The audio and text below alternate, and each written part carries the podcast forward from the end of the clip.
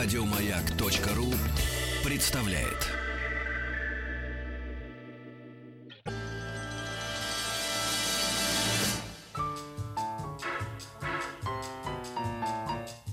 Научно-популярный радиожурнал.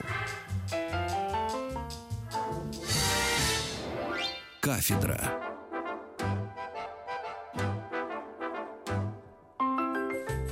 Добрый день, дорогие друзья. Ну, где-то, где-то, где-то еще утро, допустим, в Калининграде, а где-то уже вечер, это Камчатка. В общем, здравствуйте, спасибо за то, что вы с нами, за то, что слушаете и листаете научно-популярный журнал «Кафедра». Меня зовут Игорь Ужеников, и первая страница нашего журнала у нас историческая. Изобретение велосипеда и наполеоновские войны – рождение импрессионизма и появление фотографии, восстание декабристов и манифест коммунистической партии. Все это Великий Девятнадцатый. Дорогие друзья, у нас сегодня совсем даже не 19 октября. Вообще, если заглянуть в источник э, знаний, по-моему, для всех, в Википедию, и набрать эм, Царскосельский лицей, там будет странная цифра, странное число. 19 и в скобках 31 октября. Это уникальный случай – в нашей русской традиции, в традиции русской культуры современной. И очень хорошо, что так оно и есть. 19 октября на другой календарь не пересчитывается. Потому что когда ты говоришь 31 октября, у тебя ничего не рождается, никаких ассоциаций.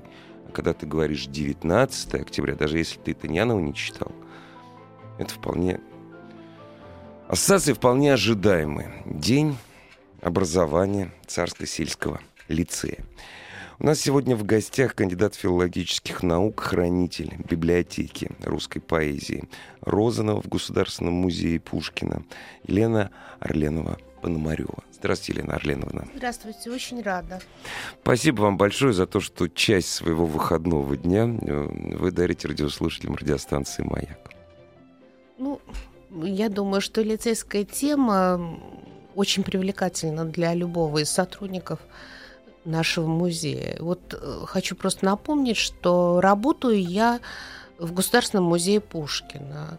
Но в Царском селе под Питером есть чудесный музей, э, который был открыт э, во флигеле Царскосельского дворца, где, собственно говоря, лицеисты и долгое время э, находились, жили, учились там, имели возможность гулять по прекрасным паркам, э, видеть э, замечательные монументы русскому оружию, статуи, аллеи, ну и просто пройти по э, этому дворцу. И на самом деле это моя любимая идея что эти дети могли не стать теми, кем они стали, если бы они учились, скажем, в типовой школе, где стены покрашены пополам в белый и зеленый цвет.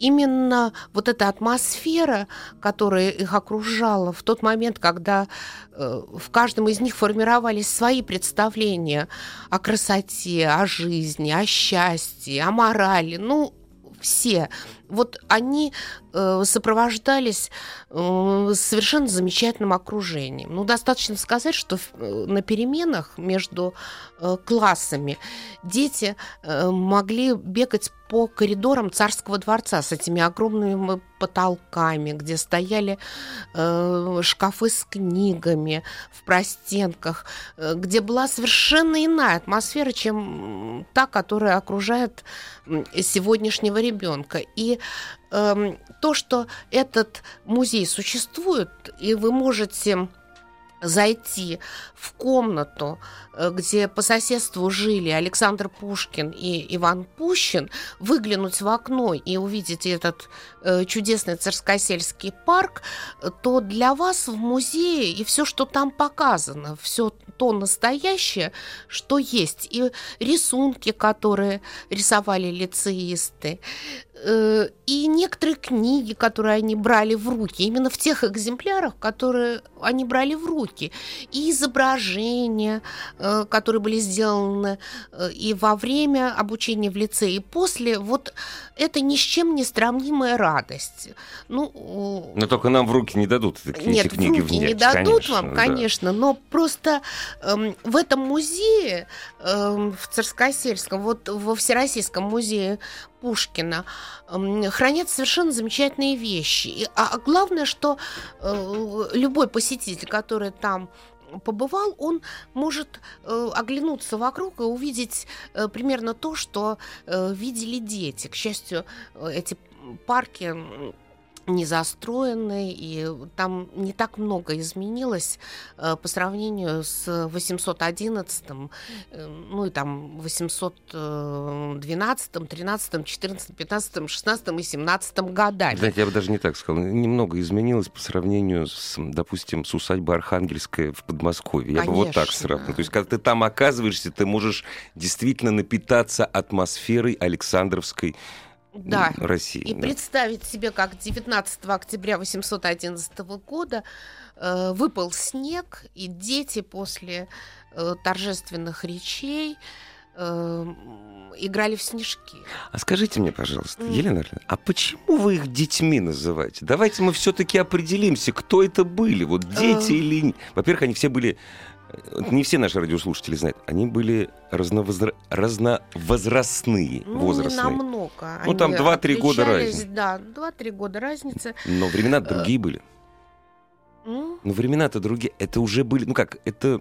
Ну, это были отроки. Во, во, нормально. Это вот, были отроки. отроки. На грани но, такие, да. Я хочу сказать, что действительно я их называю детьми. Вот Просто, может быть, это такой мой простой подход. Не, ну почему нет? Но э, на самом деле вы правы в какой-то степени. То есть некоторых из них можно было назвать школьниками, применяя современные слова. Например, Пушкина. Он был школьником в Царскосельском лицее, потому что до поступления в лицей он ни в каком ну, вообще, да, другом да. учебном Домашнее образование. не учился и получил да, домашнее воспитание и образование. Другие же э, отроки пришли из других учебных заведений, поэтому их можно было назвать э, студентами.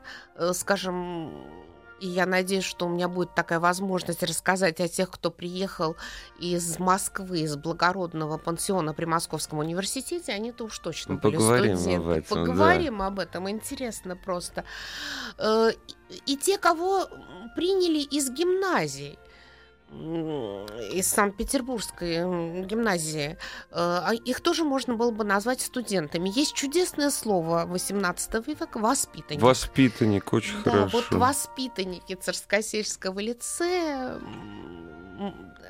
ну, для меня они дети, потому что они дети, они юноши, например. Юноши, юношами они стали уже обучаясь. Да, э, вот не после выхода, а именно вот взросление, взросление как раз этих людей. Да. И я еще э, хочу сказать, что лицей был открыт в 811 году, но проект был напечатан раньше. И если сравнивать э, основания школ и лицеев сегодняшних, то, в общем, это было и по-другому эм, предложено обществу, то есть заранее э, в 810 году было напечатано многостраничное положение о лице, которое было потом принято, где были сформулированы задачи, где были определены предметы, которые будут изучать будущие воспитанники. И дальше то есть это, конечно, шутка, но мне кажется, что однажды Сергей Львович Пушкин открыл московские ведомости и вдруг увидел приложение э, к московским ведомостям, где было напечатано объявление.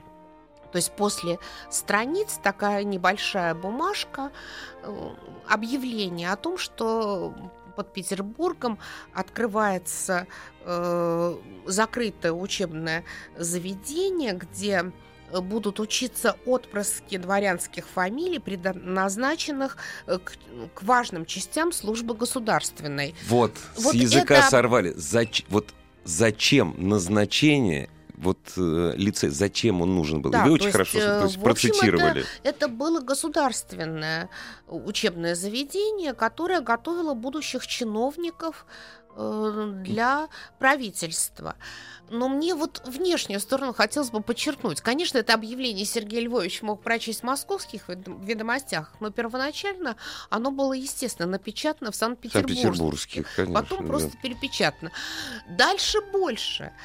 Дальше было напечатано объявление о том, что сам министр просвещения Алексей Кириллович Разумовский будет, э, м, э, будет э, экзаменовать каждого кандидата, который э, должен будет поступить в лицей. Тогда не было такого проводить собеседование, но мы понимаем, Но что речь идет именно об этом. Проводить Речь собеседование. идет именно Такой об этом. Синкретический такой Да, экзамен. то да. есть э, были заданы э, детям, я подчеркиваю, Да, да, да. вопросы, которые касались их э, общей подготовки. То есть э, как, они читают э, и пишут по-русски, какими иностранными языками владеют, ну и некоторые э, другие вопросы. Но просто сравнивая сегодняшнюю школу, ну сам министр просвещения э, принимал каждого. Не, ну подождите, а царско-сельский лицей все-таки в таком месте?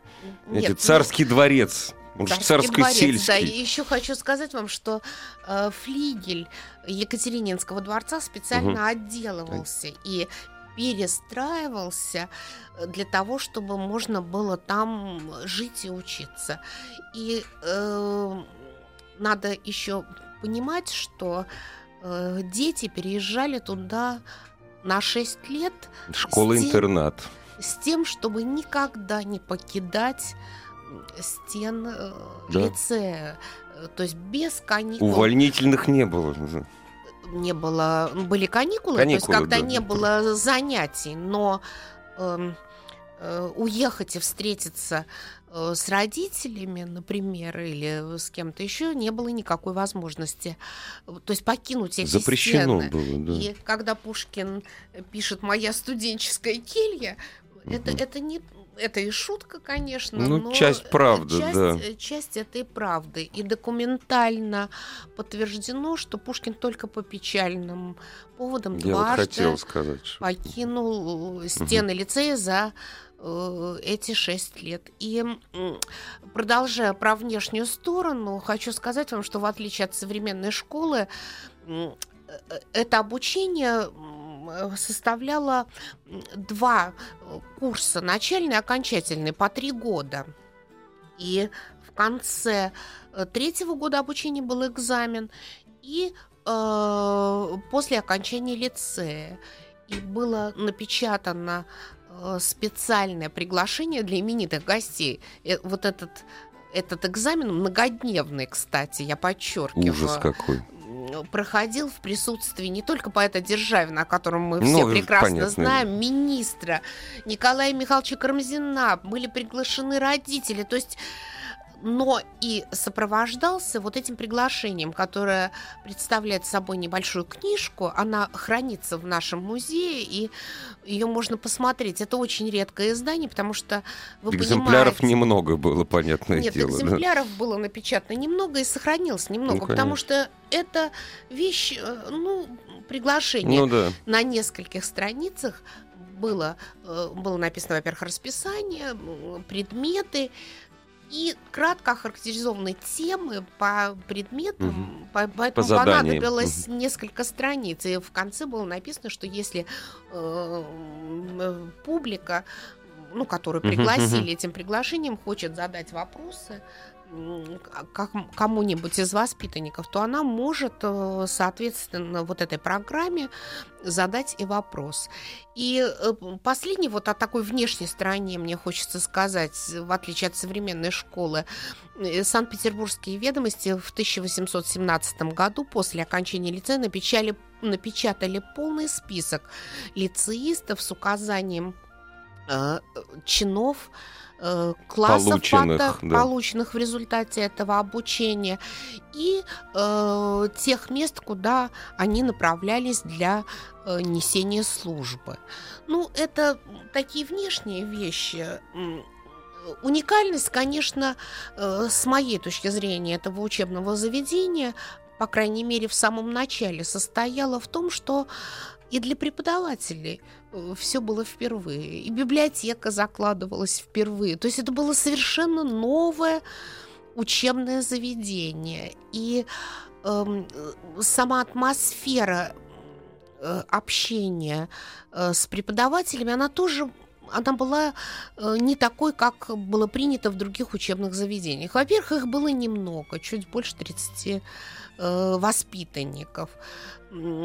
Э, Интересный факт, вот я только недавно обратила на него внимание, что эм, преподаватели поощряли творческие занятия воспитанников. То есть э, каких только рукописных журналов э, не ходило по рукам в среде лицеистов. Детям э, разрешалось печататься э, в журналах э, столичных, м, санкт-петербургских и московских.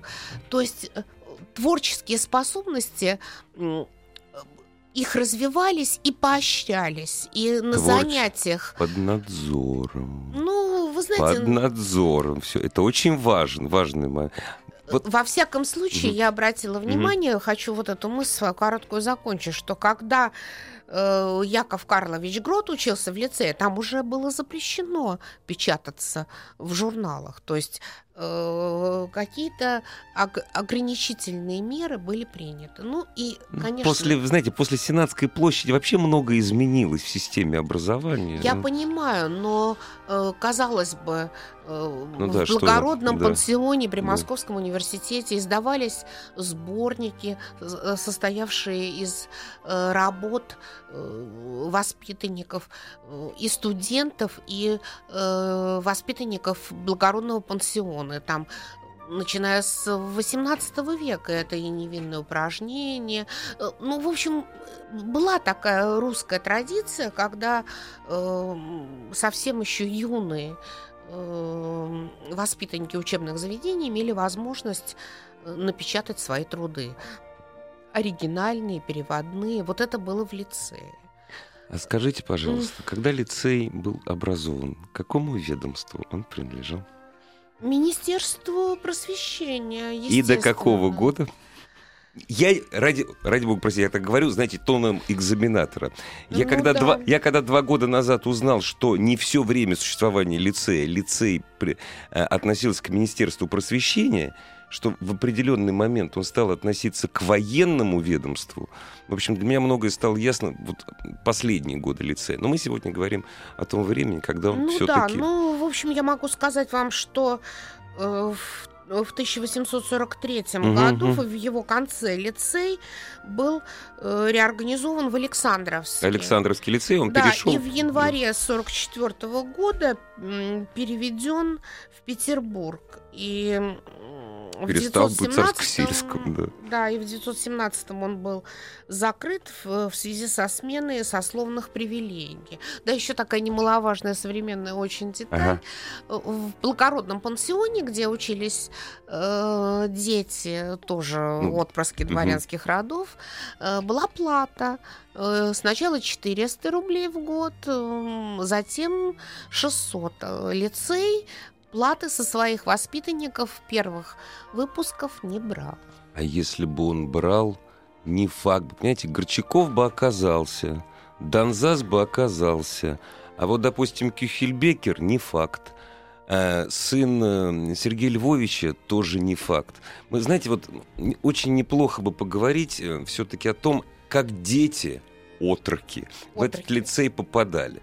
Потому что попа- у нас просто сейчас времени очень мало. потому- э, Кажется, кажется, что это ну, мы экстраполируем свое представление о системе отбора образования, что вот это был такой большой конкурс, как сейчас, там экзамен. Нет, нет, нет. Было э, совершенно не так. Было совершенно не так, и мне кажется, что многие об этом знают. Во-первых, нужно было представить документ о древности рода, и э, дядюшка Пушкина Василий Львович повез э, справку, которая была получена им из э, архива о 600-летнем дворянстве Пушкина. Именно тогда был исполнен для этих целей э, ну, рисунок э, герба Пушкиных. В общем, это... В общем, если на самом деле, если бы не дядя и его связи... Ну, на самом вот деле, если вряд... бы не дядя и если бы не Александр Иванович Тургенев... Александр Иванович Тургенев. Ну, то... к сожалению, мы должны прерваться сейчас, с вашего позволения. Осмыслим после новостей, новостей спорта. Продолжим. Изобретение велосипеда и наполеоновские войны – рождение импрессионизма и появление фотографии, восстание декабристов и манифест коммунистической партии. Все это Великий Девятнадцатый. Дорогие друзья, э, у нас сегодня на кафедре Елена Орленовна Пономарева, кандидат филологических наук, хранитель библиотеки русской поэзии Розанова, в Государственном музее э, Александра Сергеевича Пушкина. Мы говорим о Царско-сельском лицее, потому что 19 октября э, было совсем недавно. Многие еще не успели отпраздновать. Говоря о древности рода молодого, точнее, будущего лицеиста, знаете, совершите недолгую поездку. То если вы, ну, наверняка же вы знаете немножко о древности, это ехать 12 часов от Москвы на машине, это рядом совсем, это вот практически дверь, в дверь. 12 часов на машине вы оказываетесь в древнем городе Вильну. Сейчас он по-другому немножко называется. Если я не ошибаюсь, самая старая православная церковь э, в городе Вильну, Вильнюсе, это церковь, я не помню, как она называется, я не запоминаю, к сожалению, название церквей, там, по преданию, то есть исторических, э, это не доказано, но во всяком случае на церкви такая табличка висит на трех языках. Там крестили арапа в городе Вильну. Но род Пушкиных ведет свое начало не от арапа Петра Великого, он гораздо древнее.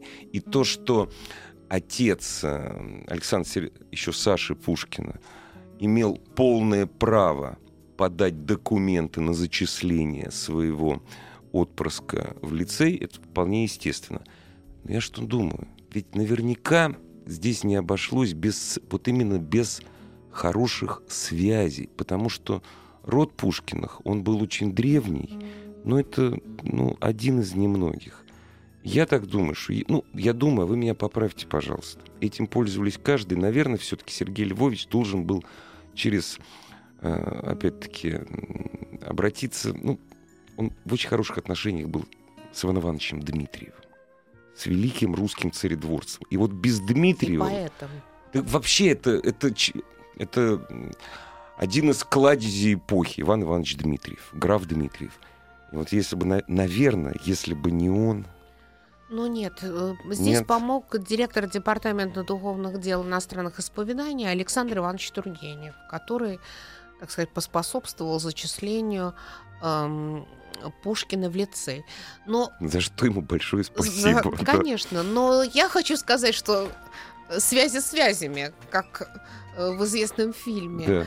мы слышим. Но. Но, например, э, Вольховский Владимир Дмитриевич был лучшим э, воспитанником э, благородного пансиона при Московском университете Нет, и ну был зачислен.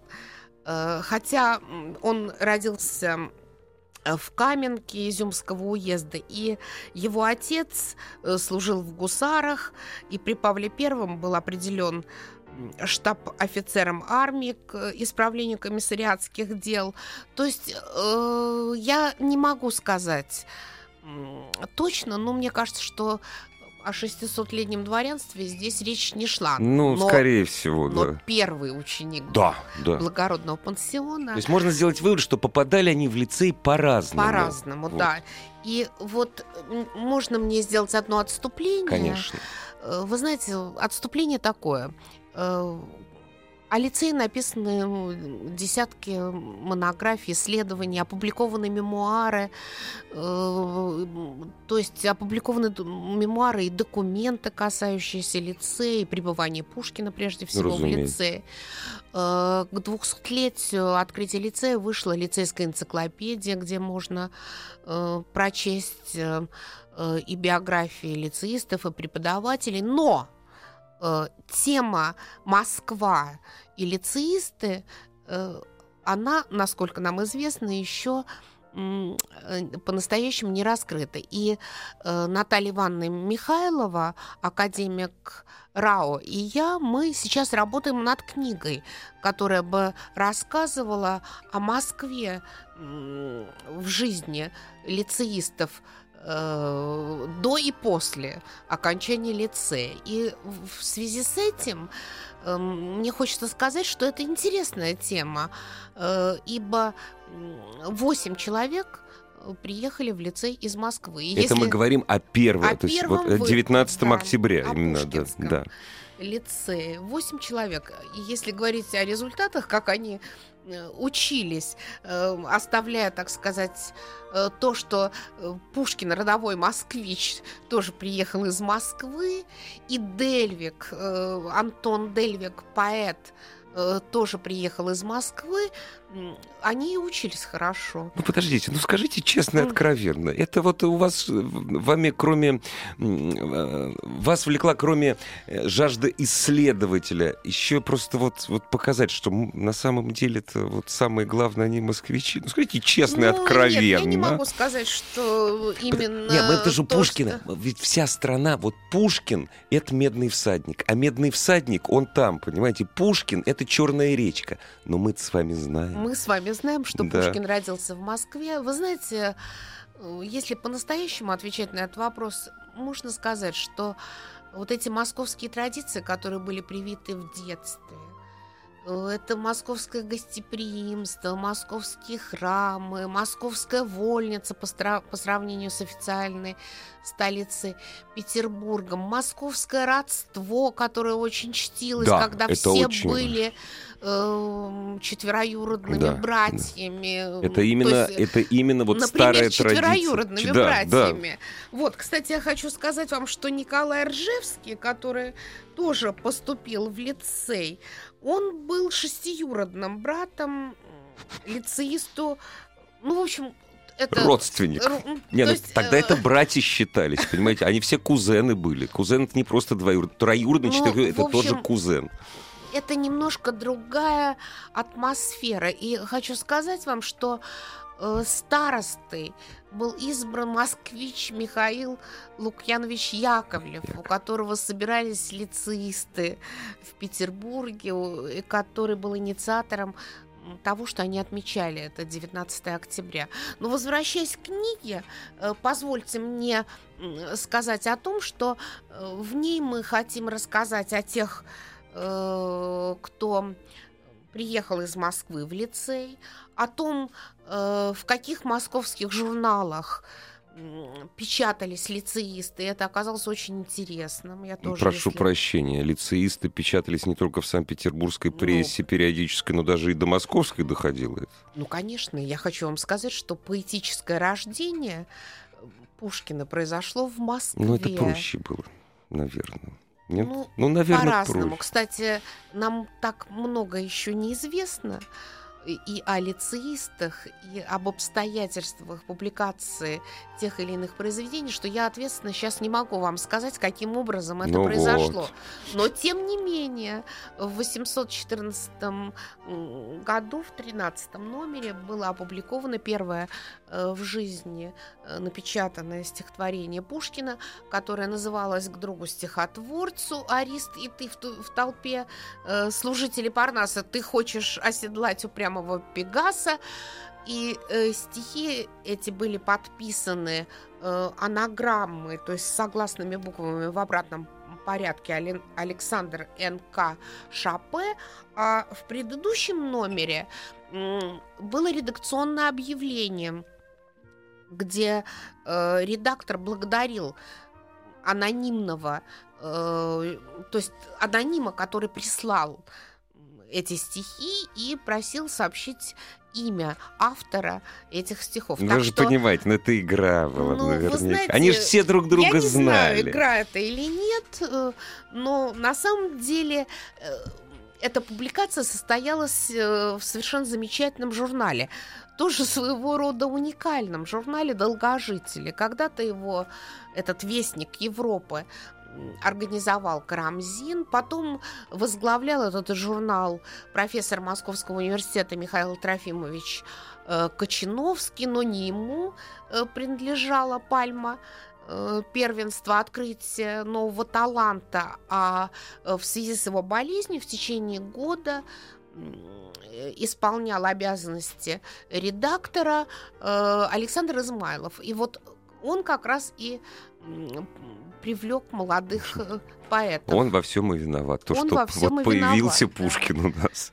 Не только Пушкин. Ну и да, кстати. в этой ну. книге, э, которая будет рассказывать и о тех лицеистах, которые приехали из Москвы, и об их успехах, э, которые зафиксированы в документах, и э, о том, как, какие э, результаты они показали на экзаменах. И самую большую часть вот этой, Мгм. этой книги займут публикации лицеистов в московских журналах. В Вестнике Европы э, в 814 э, в Российском музеуме в 15 году, в 815 году, в Амфионе, где печатался э, Кюхельбекер, в таком альманахе цвет, э, цветник избранных стихотворений для детского и южен- юношеского возраста, где было напечатано одно стихотворение э, Кюхельбекера. Это самая большая часть. Причем мы э, специально рассказываем именно о московских журналах, и в которых не обязательно москвичи публиковались. Там э, первым, Ну, кстати, в Вестнике догадаться, да. Европы Мгм. Первым в, песне, в Вестнике Европы напечатался Дельвик. Это его первое стихотворение было. За ним следовал э, Пушкин. Э, даже Иван Пущин, который стихов не писал, но тем не менее свой перевод э, из Лафатера он напечатал в Вестнике Европы. Печатался там Алексей Ильичевский и Михаил Яковлев. То есть это самая такая большая часть будет этой книги. А скажите, пожалуйста, э, может быть, вы просто от скромности, а может, просто забываете. А когда ждать-то ее? Ой, ну вы знаете, это вопрос... Я спросил не когда выходит, а когда ждать. Это У больш- нас пока еще нет издательства. У нас есть рукопись, но пока нет Вы издательства. только в Питер не обращайтесь, надо Вы в Москве знаете, кстати, издавать. Я вы- шучу. Я хочу сказать вам, что наши коллеги, а, директор Всероссийского музея м, Пушкин Сергей Михайлович Некрасов, он с радостью воспринял Конечно. эту идею. И многие другие питерские коллеги были очень обрадованы тому, что Да будет потому что здесь нет книга. соперничества. Здесь нет соперничества. никакого. Да, и эм, ещё- кроме тех тем, о которых я сказала, в этой книжке будут еще э, э, два раздела. Ну, разделы мы еще не знаем, будут это главы или нет, о том, какое м, значение имела Москва для э, лицеистов после лицея. Мы расскажем о Корфе, который наверняка приехал на коронационные торжества в 1826 году, о Пущине, который служил в Москве, и, вероятнее всего, у него праздновали э, годовщину 19 октября, потому что москвичи э, собирались именно у него. Мы расскажем о тех, э, кто женился в Москве, например, об Александре Сергеевиче Пушкине. И мы расскажем о том, какое значение вообще э, отставная столица э, имела для москвичей, для выпускников э, первого выпуска лицея. Натяжек у вас не будет, нет? Точно, честно? Вот честно, Честно, да, нет, как это? нет, нет, Все-таки нет. большинство-то, в общем, с Москвой, разумеется, связи сохранило, но Задача лицея была, чтобы они не в Москве жили, а чтобы Ну, они знаете, работали и трудились в столице. И Но большинство тем из не них... менее, некоторые государственные учреждения, например, Рода- архивы располагались в Москве, поэтому это очень хорошо, что э, некоторые лицеисты и служили, И служили в в Москве. Москве, в И древней с Москвой эм, была связана их жизнь. И на самом деле э, мне кажется, что, кстати, инициатором памятника Пушкину был э, мореплаватель, э, однокашник Пушкина Федор Матюшкин, и об этом тоже вместо заключения будет рассказано в этой книге. И Мы надеемся, что собранные под одной обложкой вот такие э, московские материалы будут Это интерес не только для ученых, но интерес для всех, Ну, кто для интересуется историей да. Отечества нашего. Да, это вот я так Кафедра. Великий девятнадцатый. Елена Орлиновна, м, я задам вопрос, который, возможно, возможно, он э, имеет такую, ну, псевдоскандальную форму. На самом деле, для меня это вопрос очень важный, очень серьезный. Вот на ваш взгляд, ну, как так оказалось? Пушкин, Пущин, Кюхельбекер, да? И Горчаков. Люди, которые сос- составляют, не состав- составляют до сих пор цвет нации. Изучая историю XIX века, мы говорим о Пушкине. Говоря о Сенатской, разумеется, мы говорим о Пущине. Говоря о строительстве э, русской армии и флота, ну куда без Горчакова? Да вообще без внешняя Матюшкина. политика открытие великие наши путешествия, матюшки и так далее. Вот скажите, вот как, вот они же вме- они дружили, Пушкин с Горчаковым, они не были вот прям совсем-совсем-совсем, но они были в очень хороших отношениях. Как лицей мог выпустить, ну, ладно, забудем на секунду, прошу прощения, про Пушкина, как лицей мог выпустить Горчакова и Пущина? Как это? Или это естественно? Они были настолько все разные, и поэтому и осужденный по первому разряду, которому каторгой заменили безразрядную, безразрядную казнь, и Горчаков. Вот как, как вы, почему так было?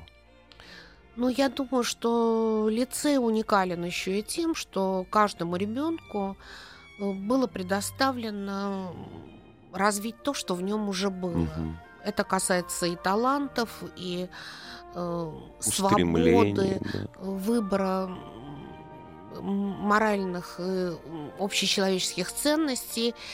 И э, на самом деле для меня нет противоречия в том, что Горчаков и Пущин сидели на одной э, студенческой статье, э, скамье. И вы еще забыли сказать э, о Модесте Корфе, который да, тоже да, э, конечно. сделал м, блестящую карьеру. То есть каждый из них да. свои... Никто хуже о декабристах, чем Корф не писал. Но э, Ну, это не и хуже, вполне ну, понятно. конечно, Это да. вполне понятно. Я думаю, что все, что было э, в воспитанниках заложено, вот это все и потом в жизни Потому что не под одну, гребе- не под одну гребенку. Не Не было под такой задачи у, гребенку. у лицея. Я думаю, что вы в некотором смысле правы. Хотя вот я хочу сказать вам о том, что э, Дельвик м, считался преподавателями ленивым. Туповатому. Ну, Ну, ну, хорошо, я хорошо. не могу сказать. Неуспешным, Мы неуспешным. В нашей книге Да. мы Избегаем э, таких избегаем. формулировок. Нет, в нашей книге мы напечатаем такие документы, э, и они опубликованы, но еще раз вместе их все. Э, Что пишут преподаватели после первого года обучения в лицее? Ну, это хорошие характеристики. Про Дельвика, что он неповоротлив, но у них у всех есть дарование. Понимаете, вот это так сегодня приятно и радостно читать, что э, то есть, несомненно, Вольховский лучший ученик. И дарование, и прилежание, и поведение, все хорошо.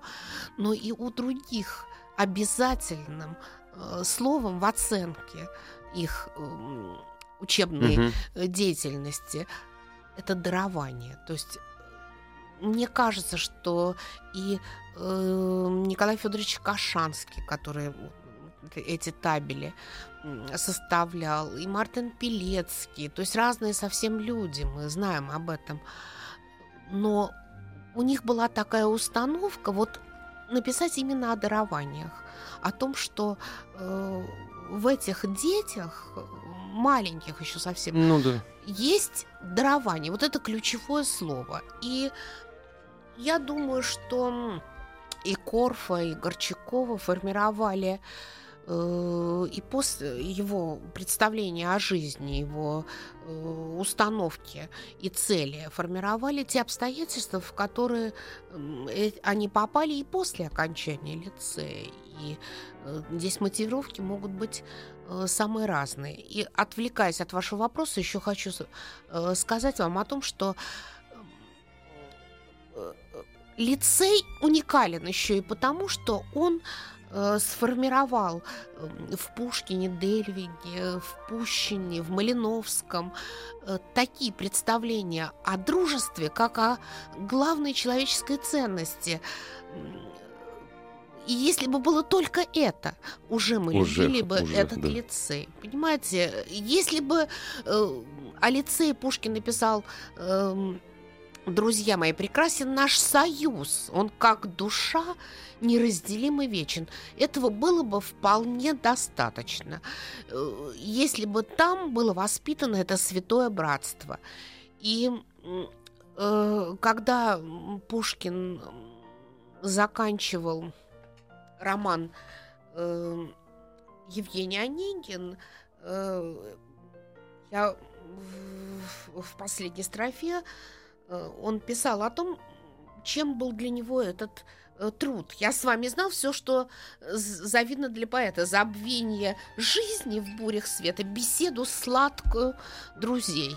То есть вот э, оказывается, что наша жизнь, и ваша, и моя, и наших слушателей, я надеюсь, она очень проста.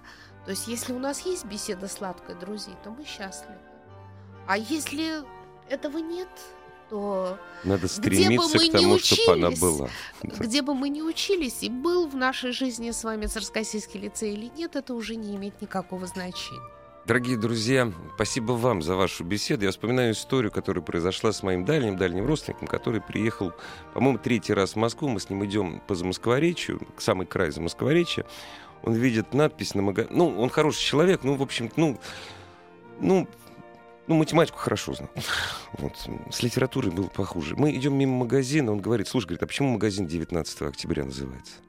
Я говорю, да ладно, говорю, плюнь, забудь. Да. Плюнь. То есть слишком много объяснять пришлось бы. Больше этого магазина, к сожалению, не существует. Один из лучших книжных магазинов был. И каждый, кто, проход... каждый, кто в него шел, знал, почему магазин книжный называется 19 октября. У нас сегодня в гостях кандидат филологических наук, хранитель библиотеки русской поэзии Розного в Государственном музее Пушкина Елена Орленовна Пономарева. С нетерпением ждем выхода вашей книги. Можно одну маленькую ремарку? Я забыла сказать еще одного составителя. Это Нина Сергеевна Нечаева, которая вместе с нами делает эту книгу. Ждем с нетерпением. Еще больше подкастов на радиомаяк.ру